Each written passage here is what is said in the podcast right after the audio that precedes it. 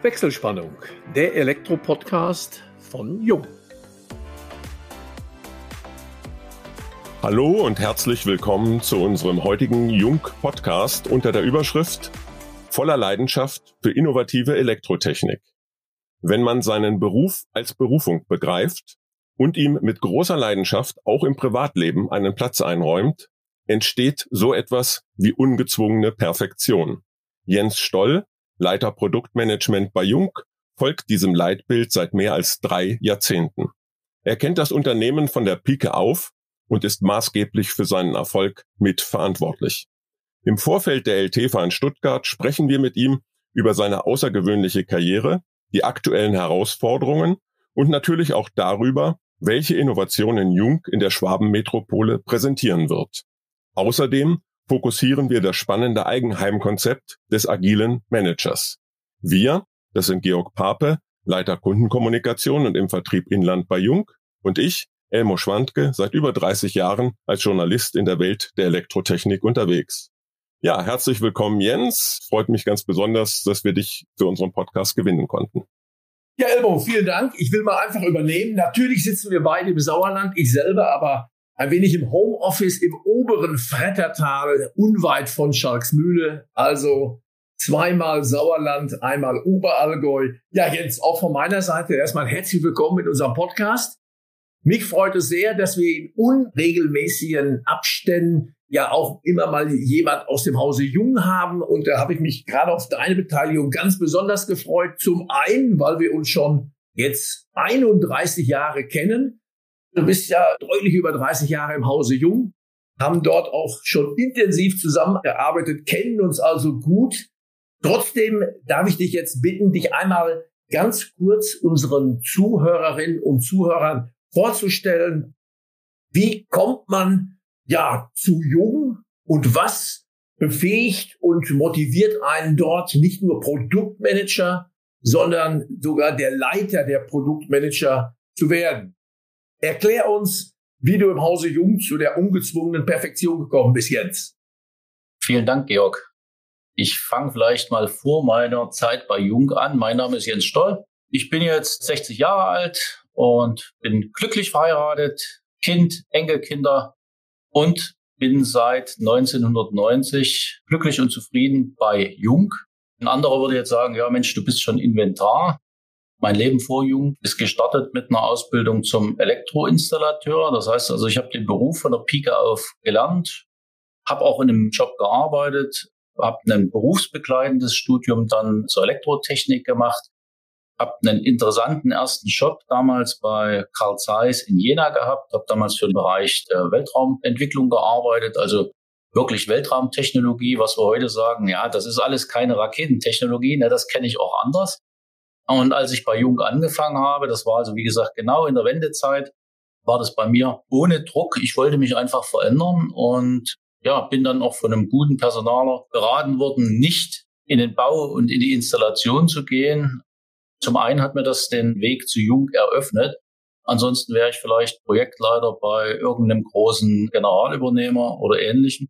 Ja, und bin dann auf meinem ersten Chef, auf den Maximilian Plötz, auch einen Urbayer getroffen, der über 25 Jahre im Sauerland ausgehalten hat. Und dann habe ich gedacht, Mensch, so schlecht kann das nicht sein. Du wirst du das als Sachse, der in Thüringen lebt, auch ein paar Jahre im Sauerland aushalten. Ne?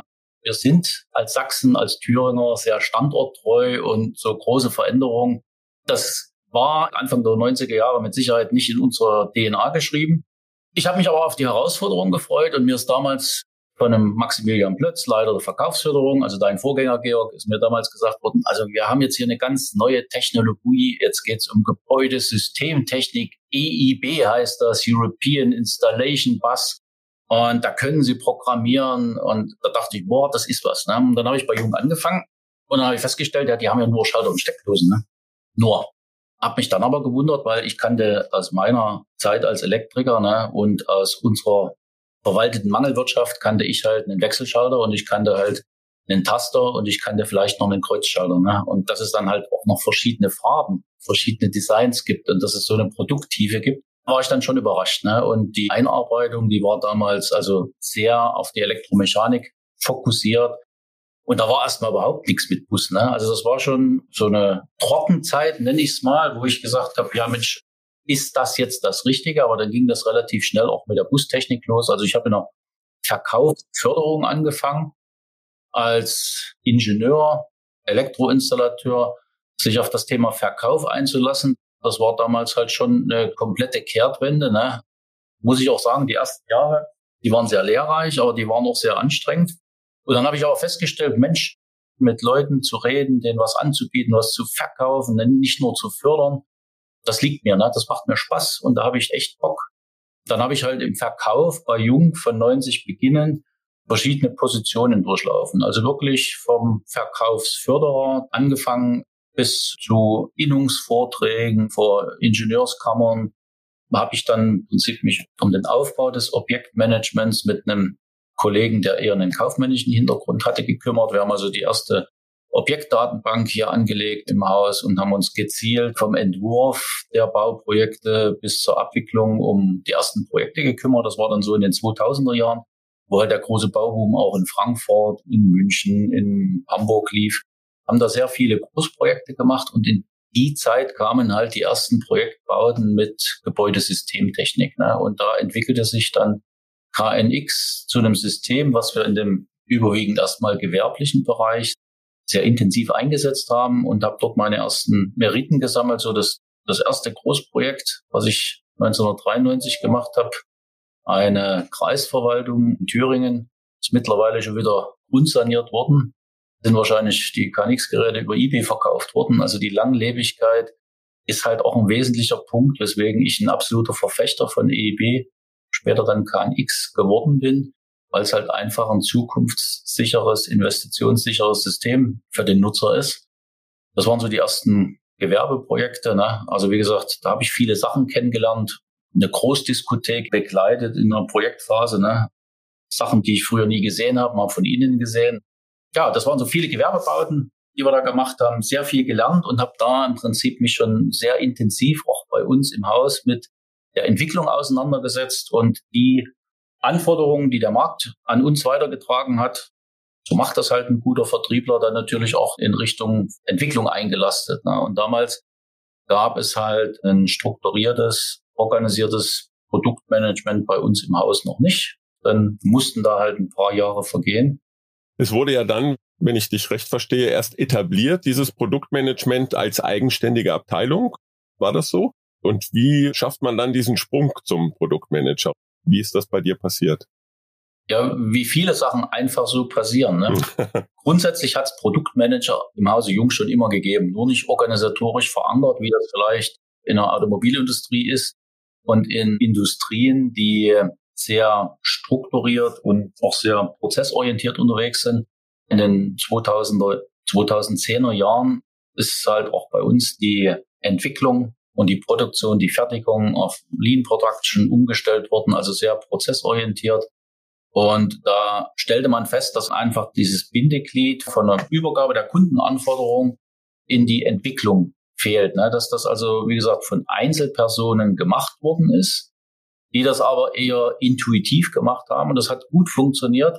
Beispiel, wenn in einem Projekt auf einmal festgestellt worden ist, ihr könnt das Projekt bekommen, wenn da eine Antennenabdeckung, eine Antennendose drin ist, die vier Löcher hat. Vorher gab es nur drei Löcher. Ne? Und dann haben wir auf einem ganz kurzen Dienstweg die Antennenabdeckung mit vier Löchern gemacht und dann hatten wir im Prinzip ein komplettes Projekt gewonnen. Ne? So intuitiv oder so ja quasi projektorientiert wurden Produktentwicklungen von der Anforderung her gestartet. Und dann kam es aber ja zunehmend zu komplexeren Anforderungen, die halt Systeme erforderten. Also sobald es darum ging, systemisch irgendwo zu entwickeln, sind wir halt mit der Methode schon an die Grenzen gestoßen. Ne? Der Impuls kam dann erstmal vom Auftraggeber oder beziehungsweise vom Planungsbüro, die sagten, so und so hätten wir gern die Installationstechnik und ihr habt dann entwickelt. Hattest du damals schon ein Team, mit dem du zusammengearbeitet hast in der Anfangsphase, als das neue, dieses Produktmanagement bei Jung etabliert wurde? Oder warst du erstmal so Einzelkämpfer? Ich war kein Einzelkämpfer, das war im Prinzip ein Projektauftrag der Geschäftsführung, die gesagt hat, stellen Sie mal den Status quo fest. Sie kennen ja den Markt, Sie kennen Projekte, Sie müssten ja eigentlich wissen, was uns hier fehlt. Ne? So eine Fit-Gap-Analyse im Prinzip, was haben wir und was bräuchten wir. Das habe ich 2012 begonnen und habe da quasi eine Projektphase gehabt, die hat witzigerweise auch genau bis zur LTFA 2013 gereicht. Dann schließt sich der Kreis jetzt wieder bis zur nächsten LTFA 2023. Also das sind dann fünf Messen dazwischen. Und in dieser Projektphase habe ich dann eine Idee entwickelt, wie Produktmanagement bei Jung aussehen könnte. Mit der Präsentation von der Geschäftsführung kam erstmal die Aussage, ja, das finden wir gut. Und dann kam die Frage, ja, wer könnte denn das machen? Ne?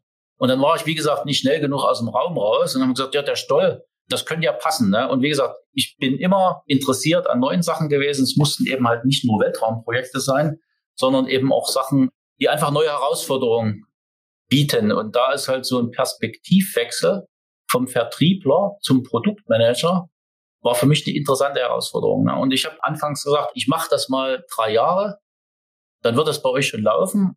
Dann habt ihr ganz junge und tolle Leute und die machen das dann einfach weiter. Ne?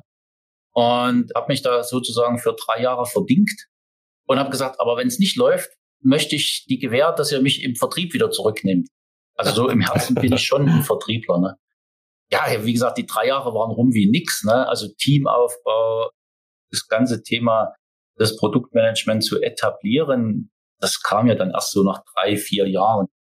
2013 ging es einfach darum, erstmal ein Team aufzubauen, das Produktmanagement überhaupt sichtbar zu machen bei Jung, die praktische Arbeit, also dass wir als Produktmanager nicht gleich Entwickler sind und wir sind auch nicht Projektleiter, sondern der Produktmanager ist das Bindeglied zwischen verschiedensten Fachbereichen. Und in erster Linie der Advokat des Kunden. Also wir versuchen auf Grundlage von vielen Ideen, die aus den verschiedensten Quellen kommen können, neue Produktentwicklungen in Serie zu bringen oder erstmal in die Entwicklung zu bringen. Dann läuft der Produktentstehungsprozess. Das heißt also, dann wird im Prinzip entwickelt und wenn das Produkt dann auf den Markt kommt, ist wieder der Produktmanager federführend derjenige, der das Produkt begleitet, bis es dann irgendwann ausläuft, zu Grabe getragen wird, wie immer man das nennt. Also wir sind als Produktmanager verantwortlich für den gesamten Produktlebenszyklus von der Idee bis zur Ware. Und das war halt auch eine völlige Umorientierung. Ne? Ich habe es ja nicht gelernt. Ich bin von Herzen Elektriker. Also ich kann mir die Hände noch schmutzig machen. Ich verbaue unsere Produkte, die wir entwickelt haben, die wir im Portfolio haben, noch liebend gern. Auf privaten Baustellen, auf Baustellen, die einen Firmenkontext haben, völlig egal. Aber es ist halt so, dass das Lernen des Produktmanagements natürlich auch mit zu diesem ganzen Prozess gehört hat. Und wie meine Mitarbeiter, die dann so sukzessive eingestellt worden sind, mittlerweile sind wir schon eine angesehene, etablierte Abteilung, mussten wir das Thema Produktmanagement auch von den Tools und von den Abläufen und von der Basis her etablieren, haben da, also wie gesagt, dank Herrn Jung und Gesellschafter und Geschäftsführern, das war das Thema Weiterbildung ne, hier sehr aktiv betreiben und auch die Mittel haben, das sehr gut zu machen. Und wir haben im Prinzip jeden neuen Mitarbeiter, Mitarbeiterin, die wir im Produktmanagement eingestellt haben, den haben wir also einen sehr komplexen und auch sehr anspruchsvollen Weiterbildungskatalog angedeihen lassen. Das geht also, wie gesagt, bis zur Prüfung. Wir könnten jetzt, glaube ich, noch stundenlang uns über Produktmanagement, Aufzug und Pflege der Produktmanager, was zeichnet einen guten Produktmanager aus, reden. Aber wir haben ja auch ein aktuelles Thema vor der Brust und das wäre die LTFA 2023. Du hast eben schon gesagt, das Kick-off für dich als Produktmanager war die LTFA 2013. Jetzt sind wir zehn Jahre später dummerweise mit einer großen LTFA-Lücke. Was erwartet uns? Und da bist du, glaube ich, derjenige. Wir hatten ja schon den Uli Fichtner als Vertriebsleiter. Wir hatten sogar schon unseren Herrn Jürgen Kitz als Geschäftsführer. Aber sag unseren Zuhörerinnen und Zuhörern doch mal, was erwartet uns auf der nächste Woche stattfindenden LTFA in Stuttgart? Ja, wir haben wieder ein Feuerwerk an Neuheiten zu erwarten. Wir hatten ja im Oktober erst die Light in Building, aber die LTFA ist für uns in Deutschland einfach die wichtigste Messe. Die Kunden, die Handwerker, die auf die LTFA kommen, die haben natürlich das Recht, alle neuesten Sachen von uns, ich sag mal, hautnah zu erfahren. Und wir haben uns die letzten drei Jahre mit einer sehr komplexen Systementwicklung beschäftigt Das ist aus meiner Sicht auch wirklich das Highlight, ich sage mal, meiner Produktmanager-Karriere. So ein großes Projekt werde ich mit Sicherheit nicht nochmal beantworten können. Ich habe privat KNX schon öfters eingesetzt. Ich bin Verfechter von KNX. Wir haben uns aber entschlossen, nochmal ein eigenes Smart Home System auf den Markt zu bringen und sind, wie gesagt, seit drei Jahren damit beschäftigt, dass wir das System Jung Home, ein Bluetooth Mesh System, was die digitale Infrastruktur für das Zuhause sein wird. Ich sage nicht soll, sondern es wird es ganz einfach quasi allein entwickelt haben. Natürlich mit unserer Tochterfirma der Insta, die wegweisend für langjährige Zusammenarbeit in Elektronikentwicklung steht, aber auch sehr, sehr stark von der wachsenden Entwicklungsabteilung bei uns im Haus verantwortet wird. Eine komplette Systementwicklung, das bedeutet, dass wir die ganze Embedded Hardware, Softwareentwicklung, App-Entwicklung, gesamte Systementwicklung, Systemtesting komplett alleine gemacht haben. Vor zehn Jahren wäre die Maßgabe gewesen, macht etwas Proprietäres, dass es nur der Elektriker kann, dass wir den Elektriker schützen, dass niemand anderes dieses System nachbauen kann. Ne? Also so etwas Ähnliches wie ENET, 2009 damals gestartet.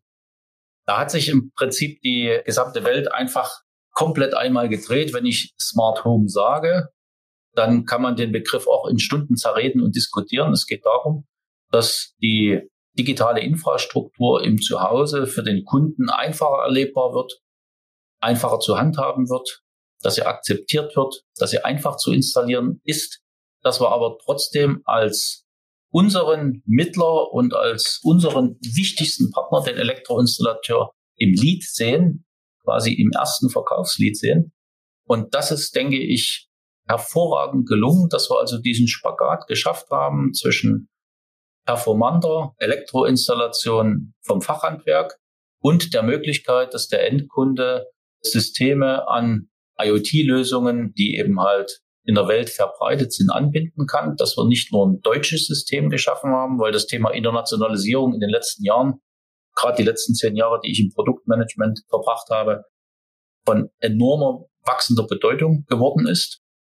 Wir wollen also ein internationales System etablieren und Jung Home wird mit den derzeit entwickelten Systemkomponenten, das betrifft also eine eigene App, das betrifft einen Taster, das betrifft Bewegungsmelder, Präsenzmelder, Raumthermostaten, batterieversorgte Taster, die erste Schoko-Steckdose Energy mit Bluetooth Mesh, also steuerbare Steckdosen, die installiert werden wie eine Standardsteckdose und die aber von Haus aus vernetzbar und steuerbar sind.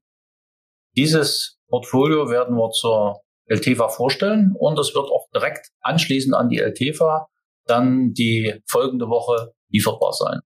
Wir produzieren jetzt schon auf Lager. Hier haben wir gesagt, zu unserem wichtigsten Inlandsmarkt nach Stuttgart gehen wir erst, wenn das System verfügbar ist. Und das wird am 3.4. sein.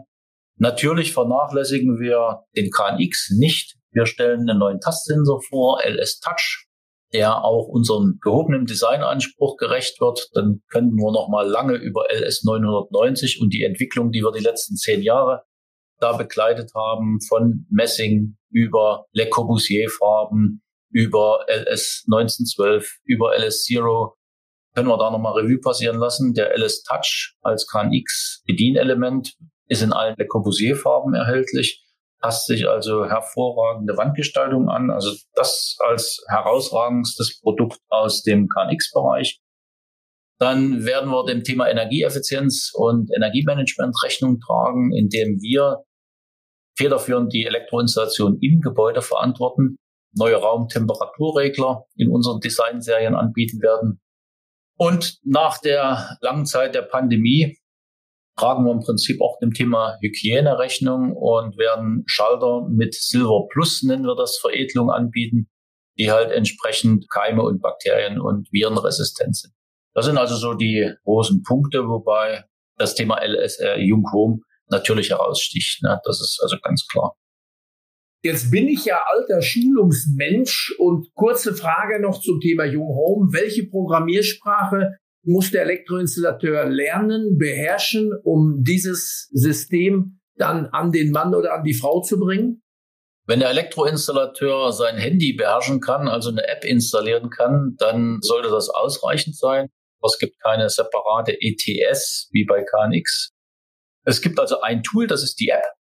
Und die App ist gleichzeitig Kommissionierhilfe, also die wird benutzt vom Elektroinstallateur, um die Grundfunktion herzustellen und die ist gleichzeitig Visualisierung und Bedien-App für den Endkunden. Also beide Player in dem System, Installateur und Kunde bedienen sich eines Handwerkszeug. Das macht es auch uns im Support und in der Schulung wesentlich einfacher, weil der Elektroinstallateur grundsätzlich erstmal gar nichts neu lernen muss. Das wird aus unserer Sicht absolut auch der Game Changer sein. Deswegen sage ich digitaler Standard in der Gebäudeinstallation. Der Elektroinstallateur muss sich überhaupt nicht umorientieren oder ändern, sondern er kann die Systemeinsätze, die er aus unserem LB-Management seit Jahren kennt, die kann er weiter installieren. Das geht also los mit einem Tastdimmer, das geht weiter mit Relais-Einsätzen, einkanalig, zweikanalig, das geht mit Jalousie-Einsätzen weiter, Raumthermostat-Einsätze. Die werden ja in der Regel dann einfach komplettiert durch einen Aufsatz, also durch das Designteil, was zum Beispiel auch noch ein Display haben kann bei einem Raumtemperaturregler die Bedienfunktion haben, indem sie eine Wippe haben. Die kann mit Pfeilen versehen sein, graviert sein, wie auch immer. Und die Jung Home Aufsätze unterscheiden sich davon in der Installation überhaupt nicht. Also der Elektriker nutzt Installationsstandard, den er seit der Berufsschule kennt. Und er kann im Prinzip auch Smart Home Ready Projekte verkaufen. Also er muss die noch nicht mal ausprogrammieren, weil die Grundfunktionalität dass also eine Abdeckung auf einem Tastdimmer die Beleuchtung hoch und runter regelt, die ist von Haus aus gegeben. Genauso kann er die Rollläden verfahren, wenn unter einem Jung-Home-Taster ein Jalousie-Einsatz mit 230 Volt versorgt wird oder ein Raumtemperaturregler-Einsatz in der Wand ist, dann kann er den als einzelnen Raumtemperaturregler nach der Installation sofort betreiben. Wenn der Nutzer aber Smart Home Szenarien abbilden will, das heißt also Gruppen bilden, Zentralsteuerung machen, Szenen schalten etc. Dann kann er im Prinzip mit der App diese Verbindungen ganz einfach herstellen. Und das Schöne dabei ist, dass der Nutzer den Elektroinstallateur wegen dieser Kleinigkeiten eine Änderung vorzunehmen und zum Beispiel noch eine Rolllade mit in die Steuerung reinzunehmen, in die Gruppensteuerung. Dazu muss er den Elektriker nicht holen, der sich dann meistens auch scheut, weil er den Kunden ja nicht verlieren möchte. Wie stelle ich ihm das in Rechnung? Die Stunde Anfahrt. Das ist ja immer ein Diskussionsgrund. Und dann kann man sagen, nee, ich übergebe das Projekt mit einem Übergabeprotokoll Stand A. Das kann ich auch jederzeit wiederherstellen. Und der Endkunde hat jederzeit die Möglichkeit, über die gleiche App natürlich auch noch Automatisierungen, Zeitfunktionen, Szenen entsprechend dazu zu parametrieren. Jens, wenn man jetzt zuhört, spürt man deine Begeisterung für Elektrotechnik. Ich hatte es in der Einleitung ja kurz erwähnt. Du lebst das auch im Privaten. Vor einigen Jahren hast du ein Eigenheim gebaut, ein Holzhaus in einer kleinen thüringischen Gemeinde und ich hatte das Glück, dass du mich dorthin einmal eingeladen hast. Ich muss nach wie vor sagen, es war ein ganz besonderes Erlebnis, weil es auch ein ungewöhnliches Haus war mit ungewöhnlicher Technik. Ich erinnere mich noch so als du sagtest, das ist so ähnlich wie eine Thermoskanne aufgebaut in der Wandkonstruktion. Vielleicht kannst du uns einmal dieses Bauvorhaben und die Besonderheiten, vielleicht die Highlights, die technischen beschreiben. Zum einen konnte ich meine Frau begeistern, dass wir halt noch ein zweites Haus bauen. Ne?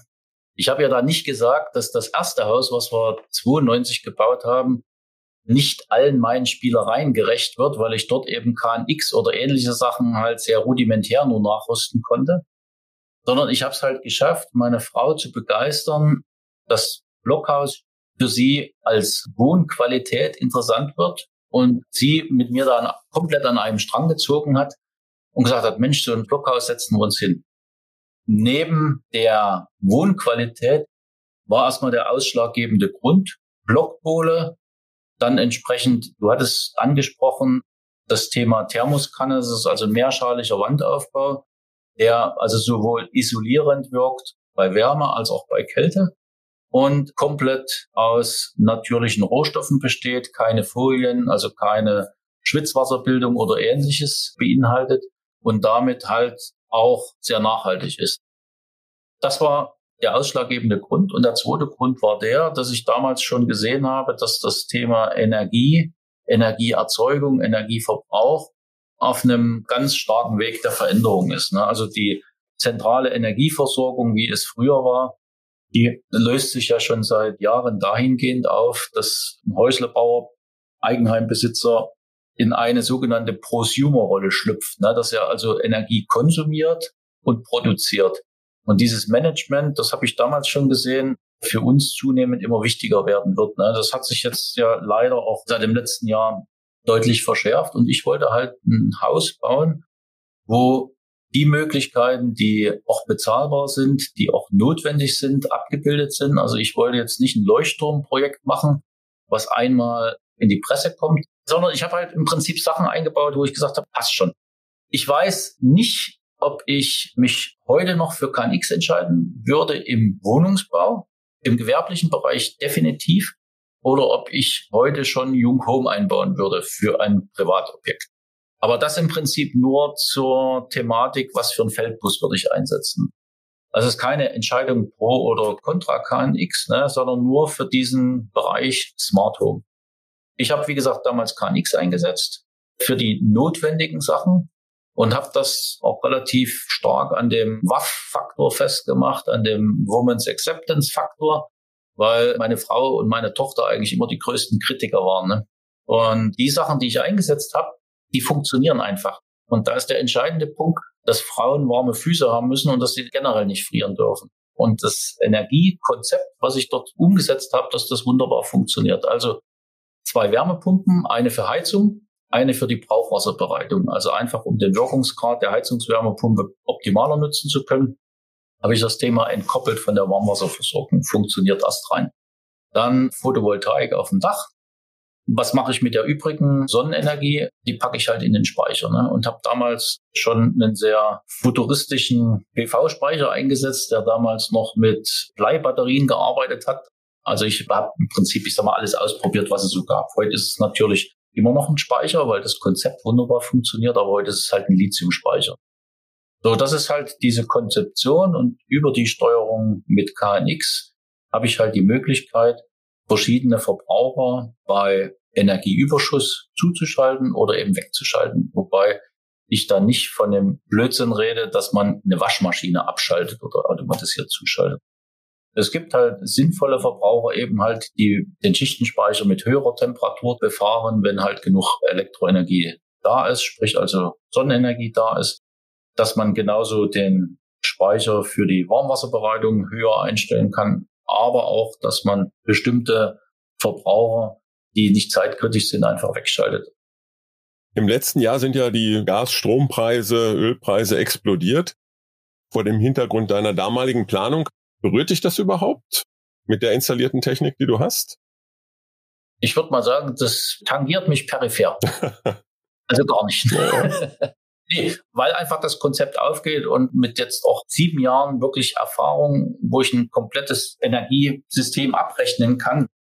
Unter dem Umstand ist das Thema Energiekosten im Moment überhaupt nicht relevant. Man müsste dann einfach drüber nachdenken, Speicherkapazität auszubauen, PV auszubauen, bis man dann also wirklich zu einer sinnvollen Schnittmenge kommt. Ne? Also ich rede da gar nicht von Autarkie, sondern es geht darum, das zu tun, was vernünftig ist, ne, was notwendig und vernünftig ist.